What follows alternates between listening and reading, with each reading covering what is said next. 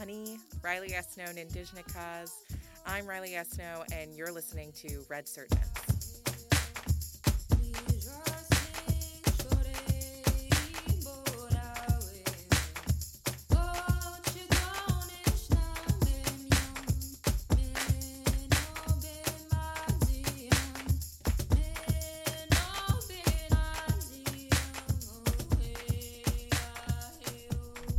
Test one, test two. You mind testing? One, two. Great. Nice. Here we are. Yes. Riley in the Indigenous Politics Collaboratory, um, in our vocal booth. We're getting lots of traction on this space. Lots of people coming in and out. Not lots, some. There will be lots eventually. um, it's fun to be in here. Uh, it's a fun space to bring other people into. And it's also fun that you're starting your own podcast. Um, and that is what we're here to talk about is Redsurgence. Um, but before we talk about Redsurgence, I kind of wanted to back up a little bit. Okay. Um, this episode is to let people know um, a little bit more about who you are, the reasons why you wanted to start Redsurgence, um, and why you for Redsurgence, I suppose. Um, but before really answering those questions, and I don't even know if we'll actually answer those questions, um, I wanted to back up and tell a little story of how I actually first got to know you and your work. Okay. I don't know this. So when I was um, relocating to work here in the Department of Political Science at U of T, where the Indigenous Politics Collaboratory is located, I was given packets of information about the TRC committees that were working out of the university to respond to the Truth and Reconciliation Commission uh, calls to action from 2015. Um, I was given lots of information about Indigenous initiatives and faculty and programs here at the University of Toronto. And colloquially, I asked a very simple question about um, Indigenous students here in the department. And I think my question was something to the extent of like, how many Indigenous students are there in the Department of Political Science? Um, I got varying answers, but uh, I remember they all gravitated around an answer which was, there are none.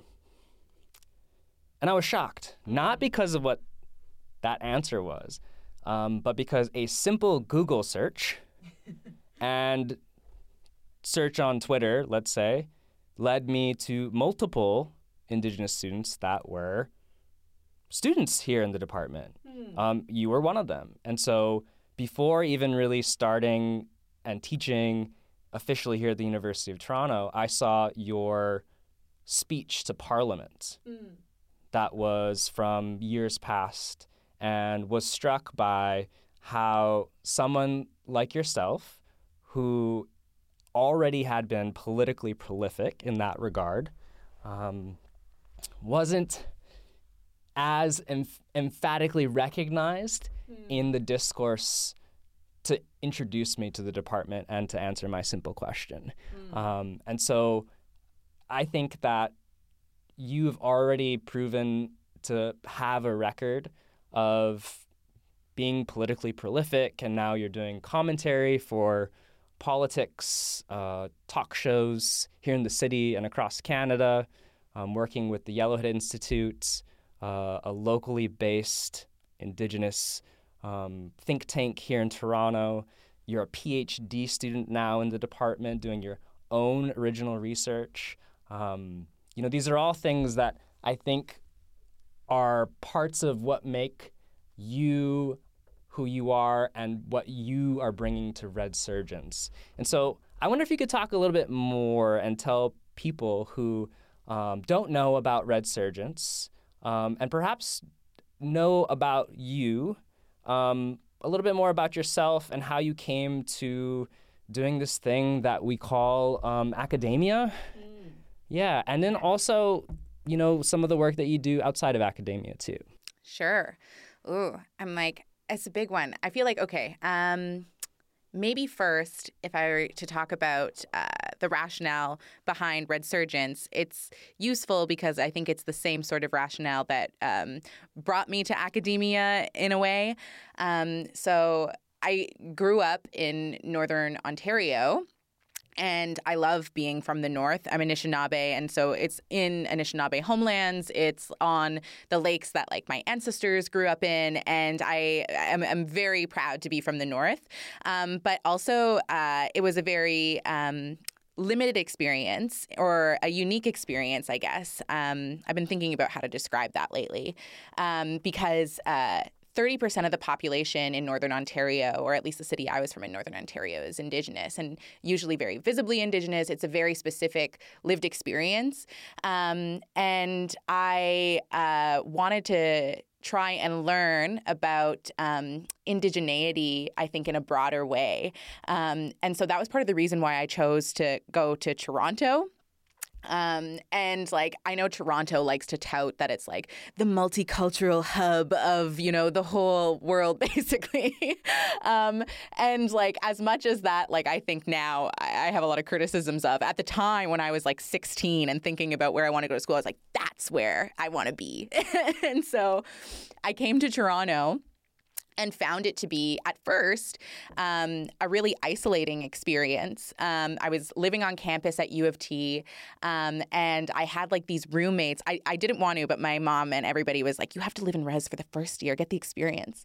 And so I went there, and like they had like fathers and siblings that were professors and PhDs and super wealthy and often very white as well. And it was just um, like so alienating to be there. And I re- and it made turned me off from the academy for sure too because I was like, oh, so is this the type of person that belongs in places like these?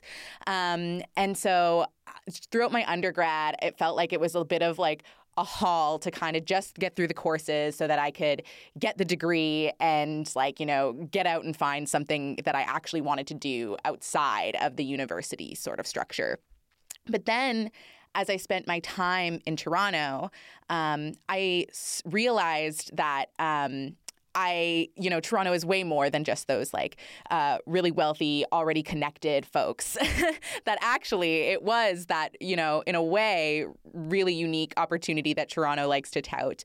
Um, but like it made me be it made me meet indigenous people diasporic indigenous people indigenous people from across the globe um, people from across canada that ended up finding their way here queer indigenous people specifically who felt like they um, you know often were gravitated towards urban centers where they could you know do different things.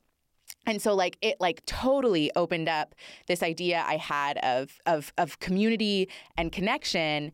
Um, and so I, I felt like I had done like a 180 in terms of uh, my experience. And then when I thought and I reflected about like what is the thing that make that so good, um, you know, I, it wasn't necessarily just like you know ha- having people proximate to me. It was the relationships that I was able to cultivate with those people and the learning and the reciprocity that came with that in making good relations.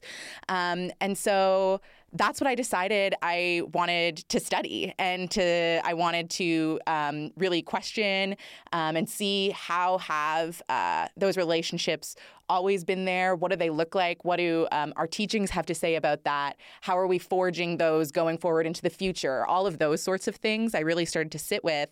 And then once I, I realized that that's what I wanted to study, university didn't feel like such a slog anymore. um, it was, you know, uh, means to get to that goal, which was, you know, uh, fire inducing as opposed to draining. Um, and it was, yeah, empowering. And then I thought about that, um, and that was easy enough to do coming out of my undergrad. So I'm like, what, 18, 19? Um, and then I was like, you know, I see it's important. It's nice. I get to spend uh, most of my year sitting and thinking about these things in, in an institution designed for that, so they say. Um, but I was like, I also have to make sure that I'm doing that outside of just the academy, like that. That's something that I still try and keep up in my um, uh, in. I don't want to even say extracurricular because I feel often like it's the reverse. Um, but yeah, so like what sort of, um, how am I interpersonal relationships modeling those things that I'm learning about and studying?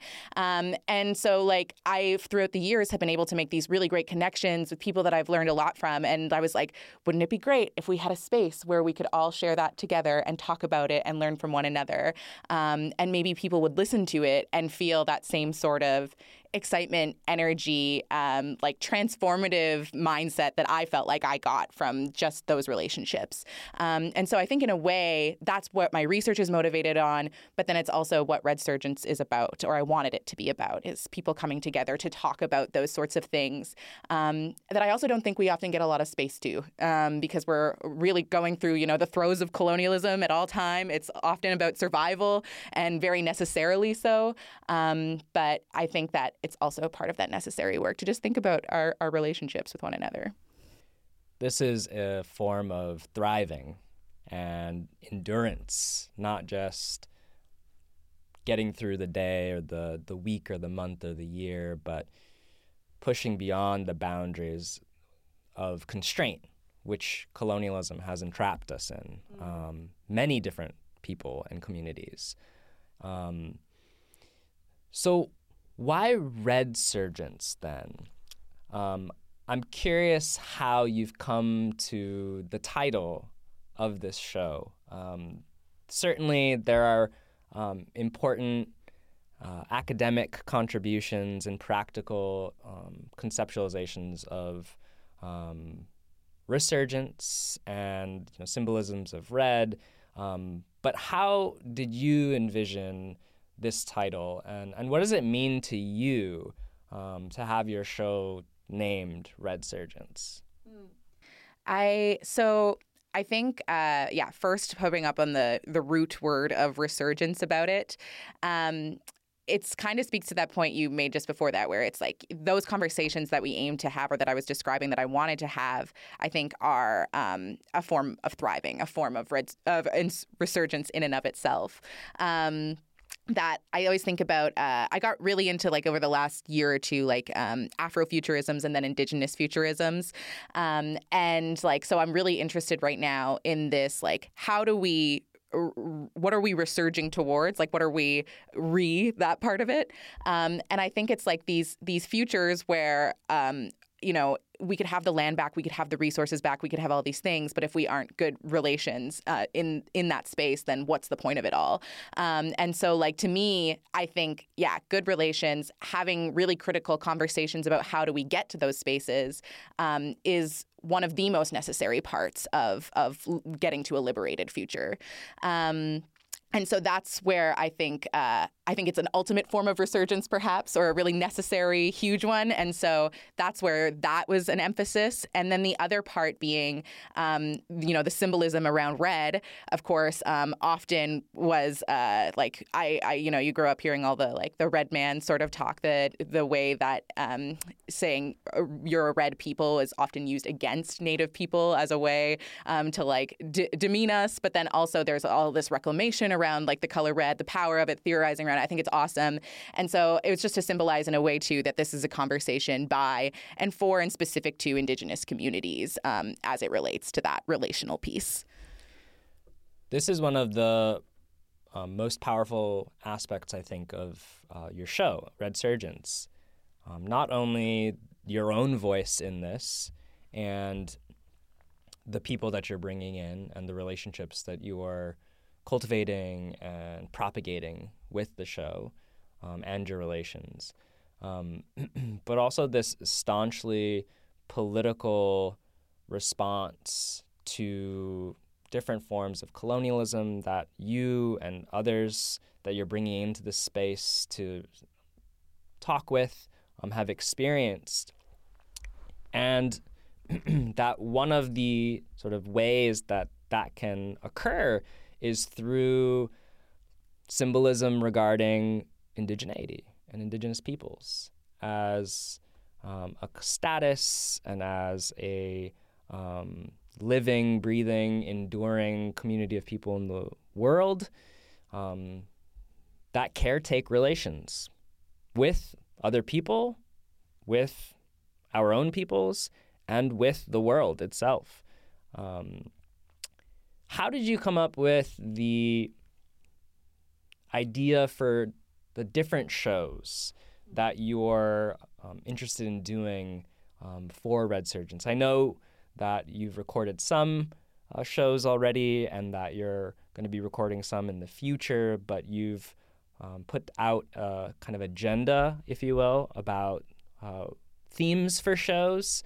Mm-hmm. Um, could you tell uh, us a little bit about some of those themes that you've already recorded, some of the ones that you want to record, and why are they important for this show? Um, and how I suppose also it makes what you're talking about and who you're talking with unique. Mm. Um, you've already mentioned thinking about queer indigeneity. Um, you know, what are some of those other th- sort of themes that you are interested in talking about on the show, and also as a function of bringing queer indigenous people together uh, to propagate relations with one another and with where we are and elsewhere. Mm. Yeah, so queer indigeneity, uh, one, uh, we, I suppose, at this point already recorded um, uh, Afro indigeneity and indigeneity and blackness was another episode. Um, I wanted to do indigenous internationalisms, um, in, in cross generational um, exchanges as well, bringing in like really, really young people to young brains. Um, and I think the uh, so I, these are all like conversations that I've thought about for a long time. Um, as you know, uh, how do I extend uh, my thinking to be alongside people other than those, you know, in my just my own communities and my own circles, which is um, a, a, already a really valuable thing I think to do. But again, as part of the necessary work, is like I want to be in good conversation with all sorts of other people, people whose our liberations I think are all bound uh, together with. But also, um, I've been thinking a lot about it this day, where these days where I'm like, oh, I also, you know, even if there was wasn't all of these structures um, of oppression in place, I would still want to be like good relatives to these people. And so, like, part of it is like that sort of uh, practice of just like um, having conversations that care about their ideas, but then also like the actual communities of people that we bring in that I think often don't experience um, at least care structurally. Um, and so it's important for I think us to to be making those spaces that are based around care, um, but also this the whole idea and a lot of I think the general themes were inspired uh, by a class I took with Michelle Daigle, uh, like uh, in my fourth year of my undergrad. Which was Indigenous Internationalisms, I believe it was called. And like, I just really appreciated the way that she had created her syllabus and broken down the conversation so that, like, one week we were talking all about um, indigeneity and Palestinian relationships. We were talking about um, indigeneity and blackness. And like, it was so fruitful to have space dedicated just to reading about, thinking about, and like discussing together um, uh, community in that way. Uh, and so I, I really loved the the blueprint she kind of made for that, and I, I definitely borrowed it a lot for thinking about how uh, we could like separate these thematically um, to achieve those goals I was talking about. Hmm. Shout out to Michelle Daigle. Um, a a Hoa and friend and comrade of mine. Um, Professor Daigle and I were actually in this space with you uh, months ago at the beginning of summer, recording a panel for the Native American Indigenous Studies Association North um, particular conference that was being run out of Dechinta with Leanne Simpson.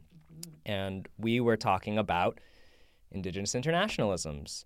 Um, a beautiful conversation um, I've heard such great things about that class from uh, Michelle and from others like yourself. And um, I'm very honored and excited that Professor Daigle is going to be joining the Indigenous Politics Collaboratory as a member of our governing council. And so here in the Indigenous Politics Collaboratory, we have sort of three bodies of leadership that uh, democratically govern and lead the research and also the programming and the administration direction of the lab.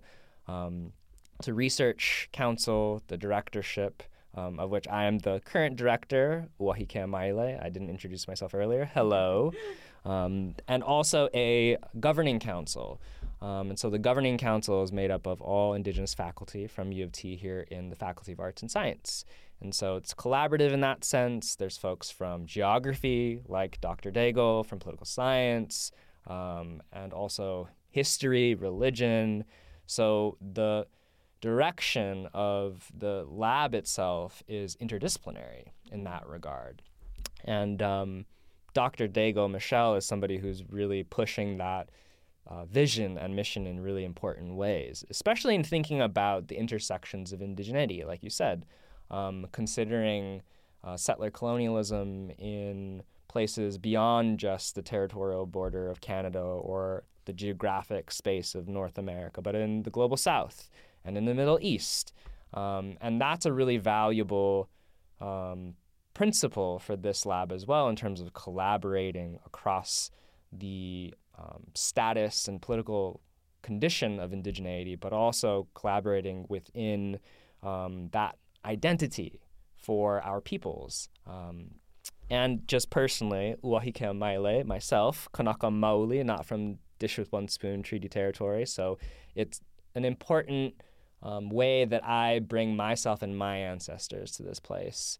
And I'm trying to fulfill the responsibilities um, to the ancestors of this place.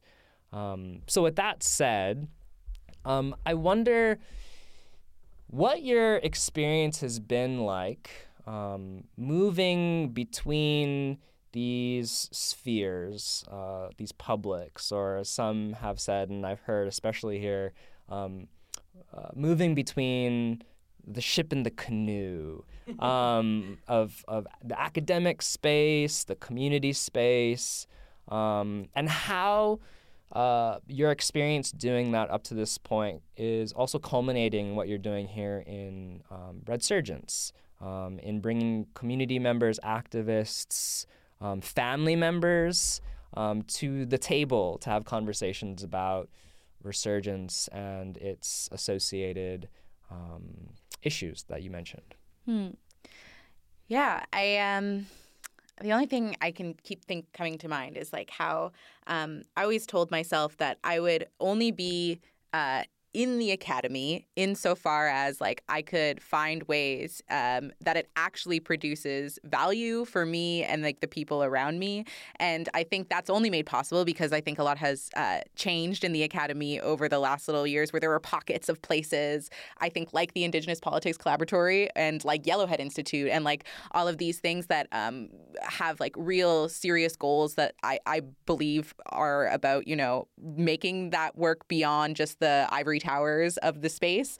Um, and so, like, I think that having that sort of end goal in mind of it always being about, like, okay, what does this actually serve in a broader purpose beyond just like getting a doctorate or like you know being in an elite space as it were in an elite colonial space.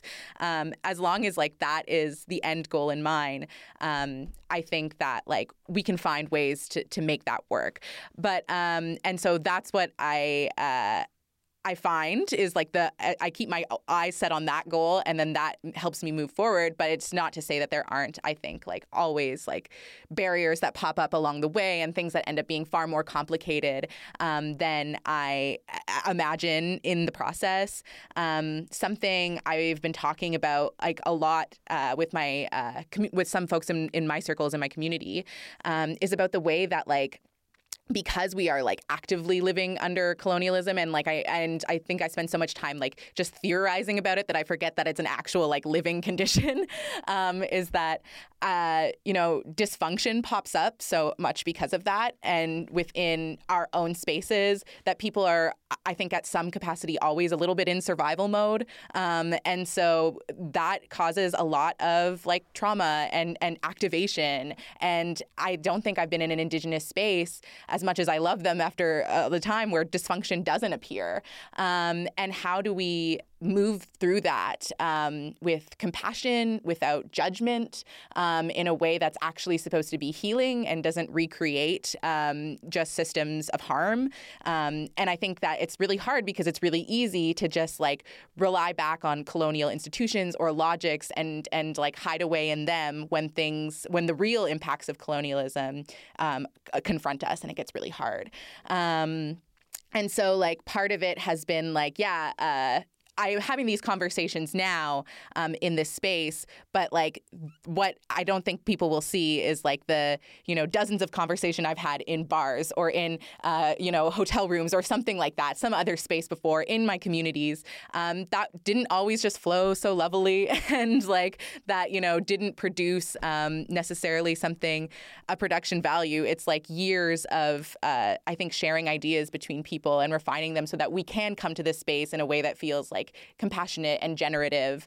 Um, and like you know we are doing something that leads towards those goals of like uh, better futures and sharing and refining ideas together um, and so yeah there's a, I think a lot of behind the scenes work that uh, doesn't even also go on like you know you wouldn't write up on a paper necessarily in that way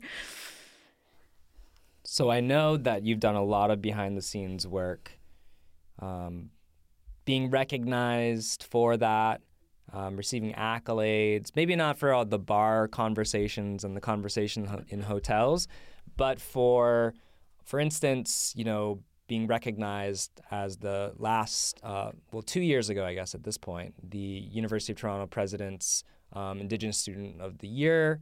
Um, you've also been awarded the prestigious Vanier um, Fellowship um, and some other behind the scenes work that you did um, was working with uh, Justin Trudeau. Mm. Um, do you have any uh, stories about consulting for Justin Trudeau that you want to uh, tell the audience about?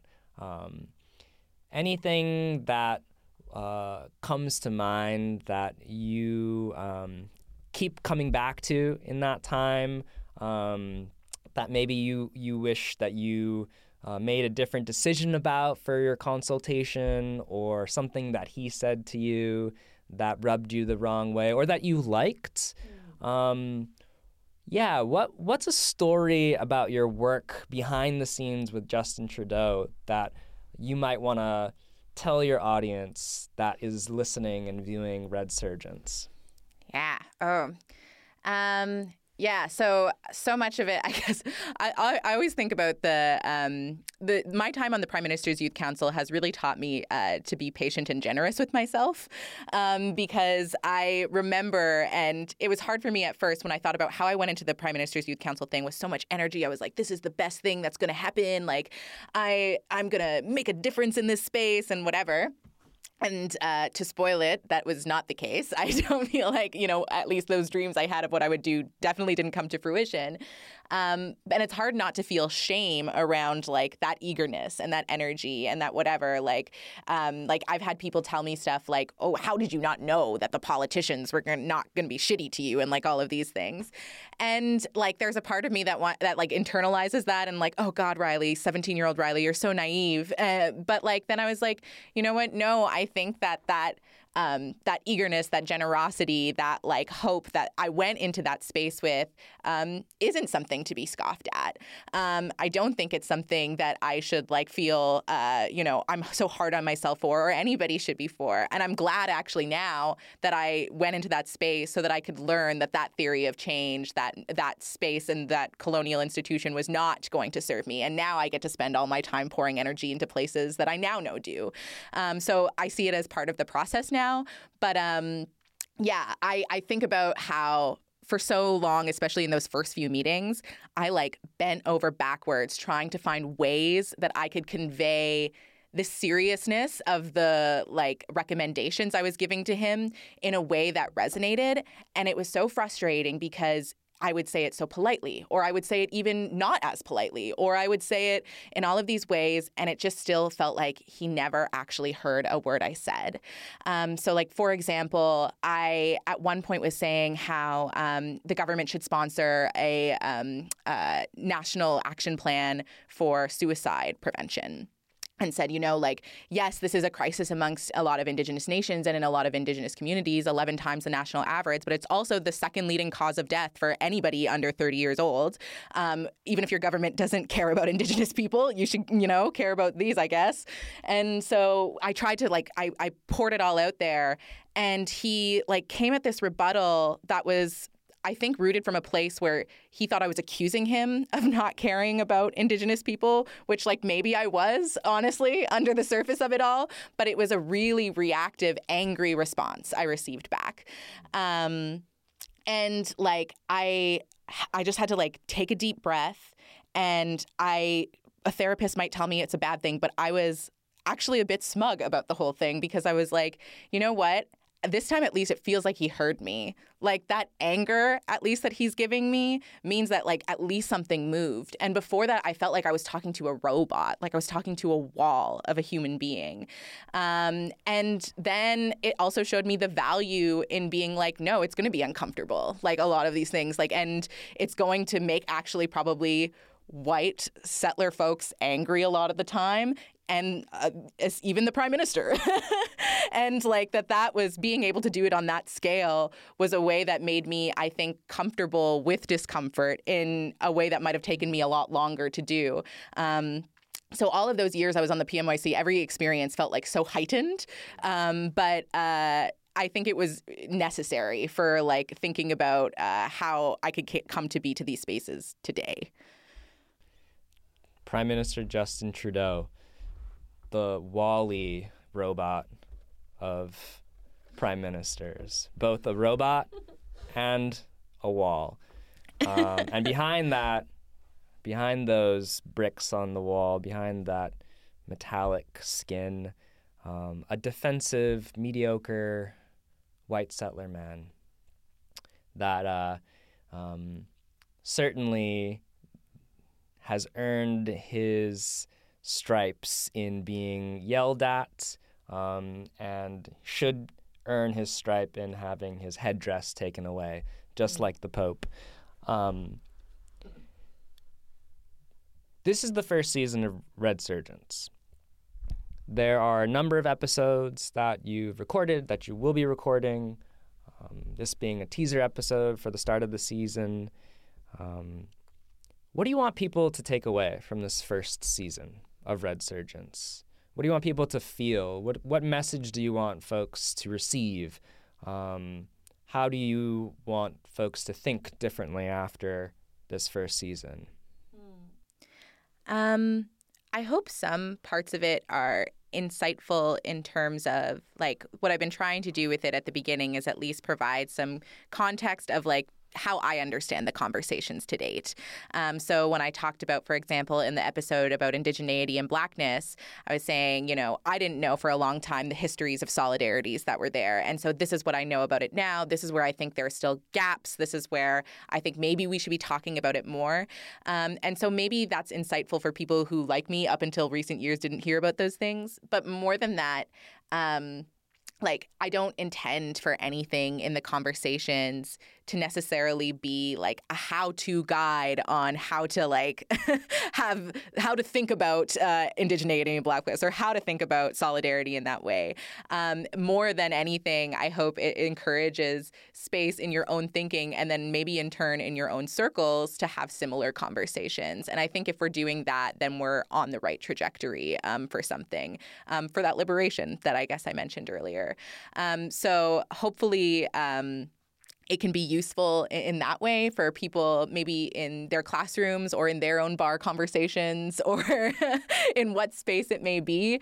Um, but like having it being um, the the important thing to do and something that I don't think we often get enough space or time to do um, to just sit and and theorize and discuss those things with one another about our communities. So yeah